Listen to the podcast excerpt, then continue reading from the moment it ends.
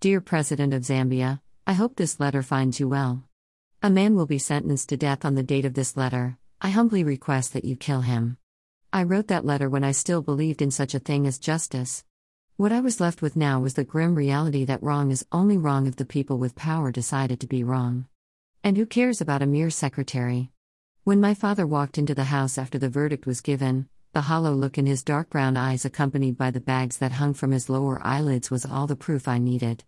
There is no such thing as justice.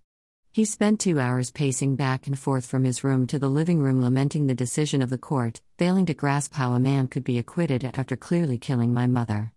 And acquitted for such an excuse as it was a mistake? How ridiculous is that, Tondo? How Tondo? My name had never been called in such close succession before in my life by my father. He said it so much, it sounded like a mantra or a witch's chant. I sat there with my pointless letter like a fool. Why did I think that I could trust this society? I gripped my skinny jeans, rage flowing through my fingertips. It was odd, female jeans were not supposed to be able to fold this much. My breath grazed against my upper lip, concealing my heavy breaths. If my father wasn't shouting on top of his voice, he probably would have thought that I had a respiratory disease.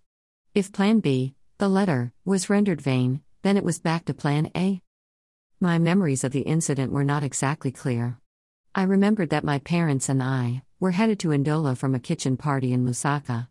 Upon reaching the Chisamba police checkpoint, the traffic officer signaled for us to proceed. As we drove off in our IST, there was a faint cry, Stop. A loud bang followed as the back window screen shattered. The second bang made my ears sting with a loud ringing noise, and by the third bang, my dad stopped the car. I stepped out of the car dazzled and scared. At that point, my memories got foggy. There was shouting by the officers, I couldn't make out what was being said over the ringing in my ears. The dust was choking while I lay face down on the ground. I heard my father saying something as he grabbed my arm, directing me to enter the car. I was beside myself when I got back into the car. By reflex, I made some comment to my mother in the front passenger seat, but it yielded no response. I paid it no attention. Suddenly, Dad started screaming for help as he yelled insults at the officers. There was a wet mark on the back of my mum's seat. My toes were covered in water, I wondered where it came from. When I looked down, it was blood dripping from my mum's seat. That memory stuck to my brain like a parasite, or was I the parasite? Lurched on the memory like a leech. The blood on my feet and my father in tears shouting at the police officers for shooting at our car, while the police officer was threatening to arrest my father without remorse. My mind was consumed by those images whenever I closed my eyes in bed every night. For a week straight, watermarks spread through my bed sheets from my silent cries that preceded the shaking of my body due to the muscle tension from holding back my desire to wail in sorrow. The pain crumbled under the weight of my beautiful life gouged out from my eyes, my arms, and turned to rage with spears of agonizing pain.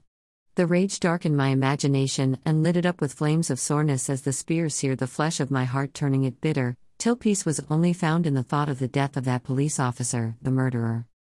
A week and four days from the shooting, exactly eight days after my mother's burial, the trial began. I was called as a witness in the second week of the trial. It did not end well. You murdering swine, how dare you sit there looking like you did nothing wrong, were some of the words I said before I entered a frenzy with the judge and the court martial. It just hurt so much, sitting across the man who ruined my entire life while he looked unbothered, irritated by the trial. His argument was that he received a report of a stolen IST coming from Lusaka, so he shot mistaking our car for the stolen vehicle. Pathetic excuse. After the burial, relatives from my mother's side took a number of our belongings. My father did not have the will to deal with the extended family, hence, he left them to their own devices. He, however, threw himself into the arms of alcohol for comfort. Home was never the same again. At first, it just felt like an escape to soothe my grief and to block out the external turmoil, relative drama, dad's drinking. The thoughts of killing the officer produced a satisfaction that I did not want to fully acknowledge because it felt sinister, so I ignored it. However, it was a vine growing in the dark reaching for the light, that, when it reached, it consumed. Soon, concepts like truth and justice became vaguer, as relativist arguments that I learned from university began to make sense, and I needed them to make sense for what I did next. My creativity when imagining the death of the officer increased until thoughts turned to plotting, and plotting to stalking. My best friend Chansa and I spent the third week of the trial on reconnaissance, we took down every detail of how he spent his week. We knew where he lived, where he worked, how many children he had, and more. I couldn't pinpoint the reason I would leave the house at 10 o'clock hours to meet up with Chansa for reconnaissance, and have him escort me back at 2000 hours hours despite all that was happening. Besides, Itawa, the area I lived, was relatively safe, and it was close to Nk, the area the officer lived. When I thought about it, the reason that I settled for, the reason for my drive, was, as Shakespeare put it, if you prick us, do we not bleed? If you tickle us, do we not laugh? If you wrong us, shall we not revenge? Good morning, Mrs. Bonda. Is Chansa home? I asked after the door was open to my knocking. Well, it's eight in the morning. I wonder where he would be, Mrs. Bonda responded with friendly sarcasm. Chansa. Tondo is here. She called out. Chansa's home was my second home. We had grown up together and attended the same school until I went to the University of Zambia and he went to the Copperbelt University. We went together like Lumanda and Groundnuts, the best friendship I have ever had. Chansa came along on my stalking adventures to try and stop me from getting into trouble, and despite my pain, he took every opportunity to tell me how this wasn't helping me and only prolonging the healing process. I usually lashed out at him, but he accompanied me every time I called. I was scared of doing the things I was doing alone. I stood in their study room waiting for him. Why is my name written all over this paper? I teasingly asked Chansa as he walked in still in his pajamas. Don't tell me you have fallen in love with me? I mockingly asked as I laughed at him. What? I don't know what you are talking about, he said, grabbing the paper, crumpling it, and throwing it across the room. What are you doing here? Weren't we supposed to meet at 10? He seemed desperate to change the topic.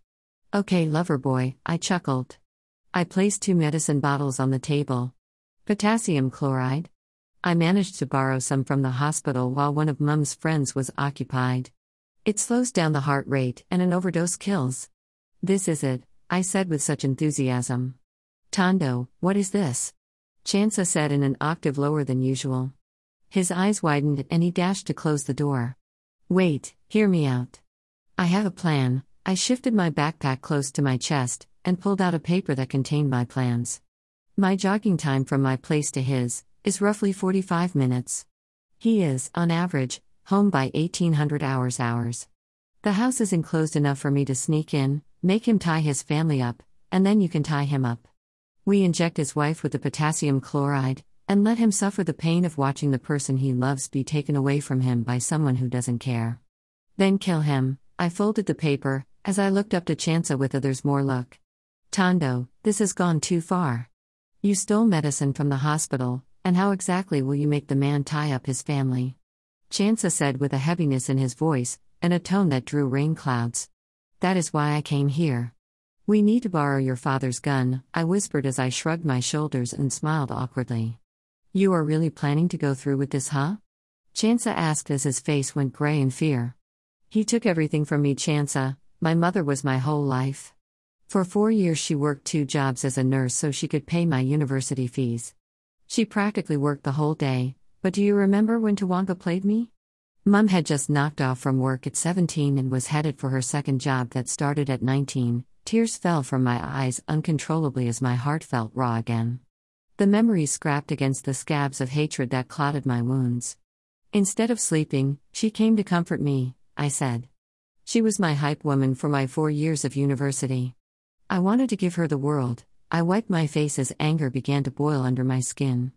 Do you know what she was saying at the kitchen party the day she died? She said, Hey, look at that nice chitenge dress. I will make one like that for your graduation in three months. I paused with a heavy sigh. Now you tell me, Chansa, how exactly have I gone too far?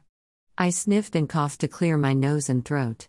My eyes were red as a cool breeze blew against my heart. The sense of relief reminded me that I hadn't cried in a while. All my pain was channeled to my revenge. I can't help you anymore, Tondo. This hatred is only destroying you. The fact that you are willing to kill his wife, a woman who had nothing to do with this, shows you that you have let it devour you.